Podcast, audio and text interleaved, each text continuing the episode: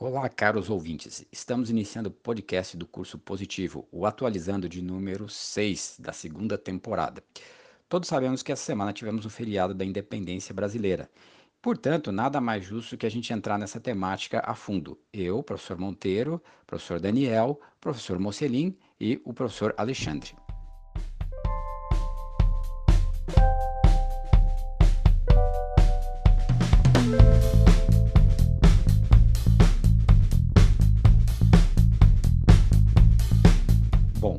Independência brasileira pode ser considerada sui generis dentro da América, porque enquanto as colônias britânicas brigavam com a metrópole, que seria a Inglaterra, e depois ficaria independente e surgiria os Estados Unidos, os outros territórios na América Central e do Sul, além de brigarem com a metrópole, que é a Espanha, tiveram disputas internas com as suas elites e que acabaram gerando conflitos para fragmentar os territórios. E aí surgiriam vários países na América Central e na América do Sul.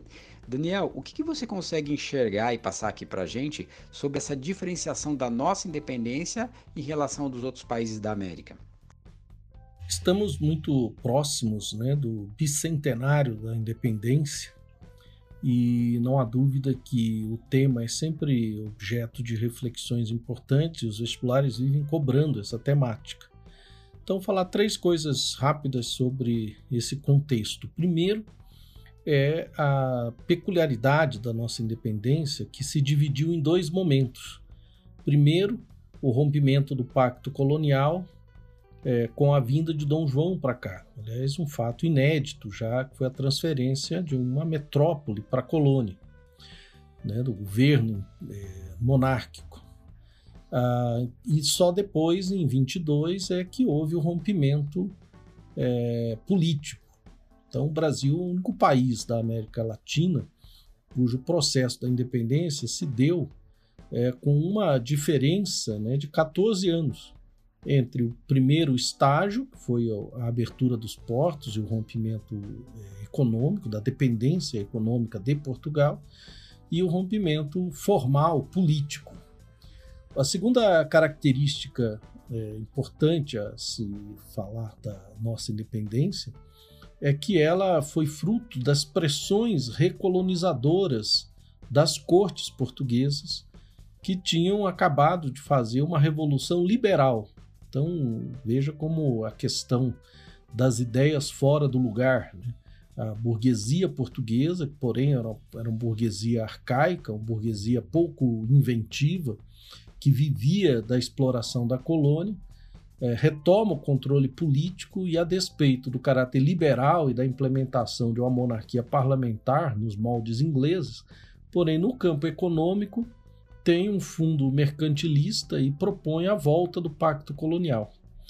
E a terceira característica é que, em face disso, a elite brasileira, capitaneada por José Bonifácio, ela, é, enfim, planeja né, uma independência é, estritamente formal, uma independência cujo propósito era apenas e tão somente o de afastar esse perigo da recolonização sem implementar qualquer tipo de mudança estrutural na nova nação.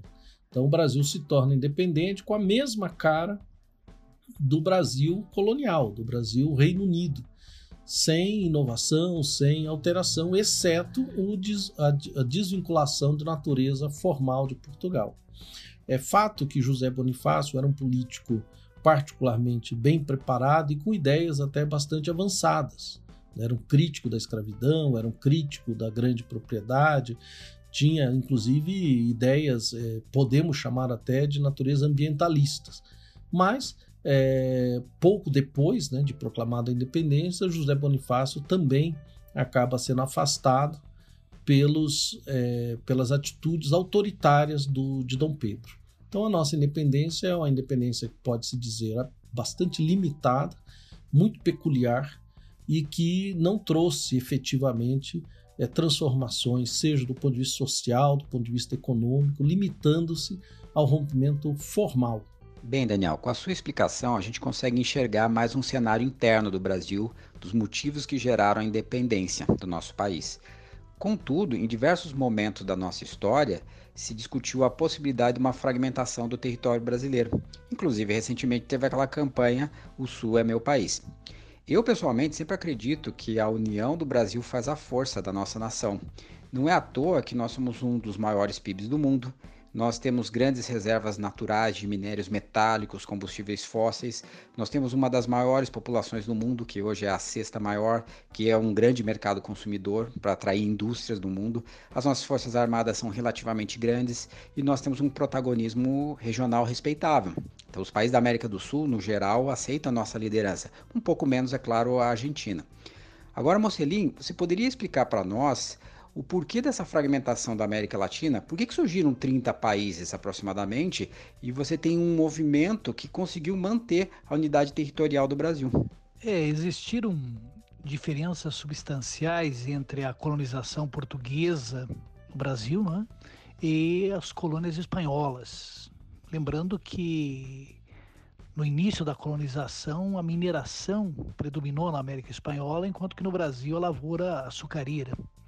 Também é preciso destacar né, que hum, o trabalho escravo teve um peso menor na América, na América Espanhola, exceto em algumas regiões como Cuba, o litoral da Colômbia, Venezuela.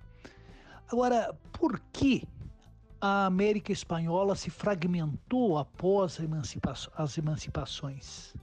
Argentina, Uruguai, Peru, Chile, Colômbia, América Central se fragmentou em vários países. Eu diria que as razões foram diversas, mas vamos destacar as principais. Não havia na América Espanhola é, uma centralização econômica. Por exemplo, a burguesia lá de Buenos Aires não tinha nenhuma relação com a de Caracas, onde hoje é, a Guatemala não tinha quaisquer relações com a Colômbia ou com o Equador. Portanto, essa hum, heterogeneidade econômica contribuiu decisivamente para a fragmentação política. Eu também destacaria as barreiras geográficas, né? a Cordilheira dos Andes, que vai dificultar as, eh, as relações entre as diversas regiões.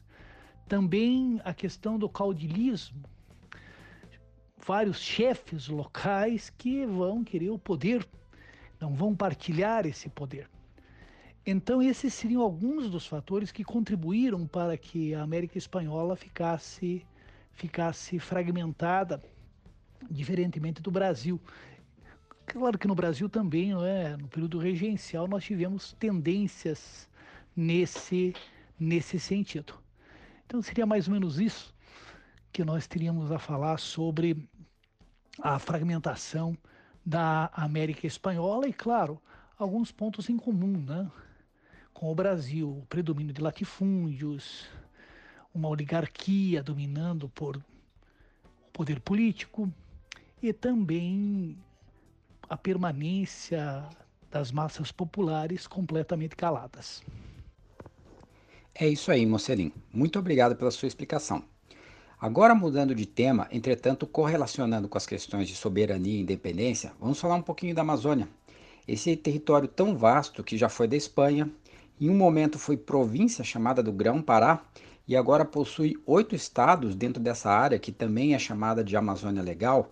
Essa região está sendo namorada por interesses externos desde muito tempo atrás. E aí, Alexandre, em que pé está essa discussão de internacionalização da Amazônia? Muito bem.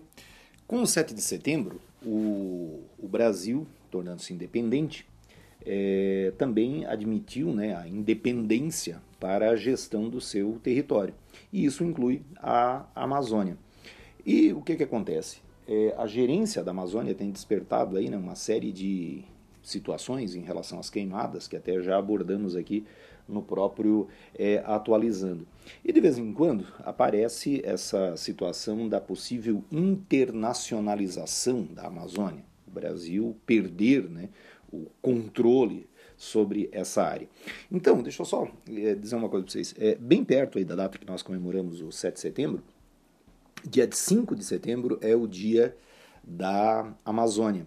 Essa data é para chamar atenção né, em relação à preservação da floresta, mas ela lembra o dia 5 de setembro de 1850, quando Dom Pedro II estabeleceu a província do Amazonas, né, então deu esse status administrativo a essa é, região. Então ela é brasileira, mas de vez em quando, claro, vem essa história da internacionalização. Bom, antes de seguir esse papo, é importante deixar claro o seguinte: a Amazônia é uma região internacional, porque além do Brasil, ela encontra-se, por exemplo, nos países guianos, Colômbia, Venezuela, Bolívia, Peru, Equador. Então, pensando na floresta, né, é uma floresta internacional, mas ela não foi internacionalizada, né, ela não, não foi passada para a gestão né, de um conselho de países, ou ela deixou de ser uma área de controle é, do Brasil, da Colômbia, desses países. Né? Isso não aconteceu. E nada indica que vai acontecer. Né? O especialista Carlos Nobre, numa entrevista ao programa Roda Viva da TV Cultura, no ano passado, ele disse o seguinte: Olha, eu tenho uma experiência na Amazônia desde 1975 e eu nunca vi uma ameaça real na Amazônia. Claro que existe a situação de biopirataria, existe a situação de ameaça lá aos índios, produtos que são né, levados sem o, devido pagamento de recursos para o Brasil, mas não que exista uma, uma situação real de que a Amazônia será é, invadida. Mas é interessante falar que se hoje isso é uma coisa impensável, né? fica mais aí como uma teoria da conspiração, mas nos anos 70 os questionamentos sobre a nossa capacidade, eu, eu falo nossa do Brasil, mas também dos países vizinhos, de cuidar da Amazônia despertou vários interesses. E aí essa, essa situação da internacionalização de vez em quando foi falada. A partir da Eco 92, isso ganhou mais força ainda. Nós tivemos até sugestões de trocar a floresta pela nossa dívida externa. Mas daí o Brasil deu respostas, né? como o CIVAN, o Sistema de Vigilância da Amazônia, e é verdade que é, antes de chegarmos na atual crise, aí, o desmatamento havia caído bastante. Foi criado o Fundo Amazônia, que agora encontra-se ameaçado, mas justamente para captar recursos, para cuidar da Amazônia. Então, quando se fala dessa história de internacionalização, isso fica muito mais como uma teoria da conspiração do que algo que tenha qualquer assim, indicativo de, de efetivação. É isso aí. Ok, Alexandre, muito obrigado pela sua explicação. E também agradeço a todos os professores que contribuíram para a elaboração desse episódio. Vamos ficando por aqui e aguardamos sua audiência no próximo podcast Atualizando. Um abraço a todos e até mais.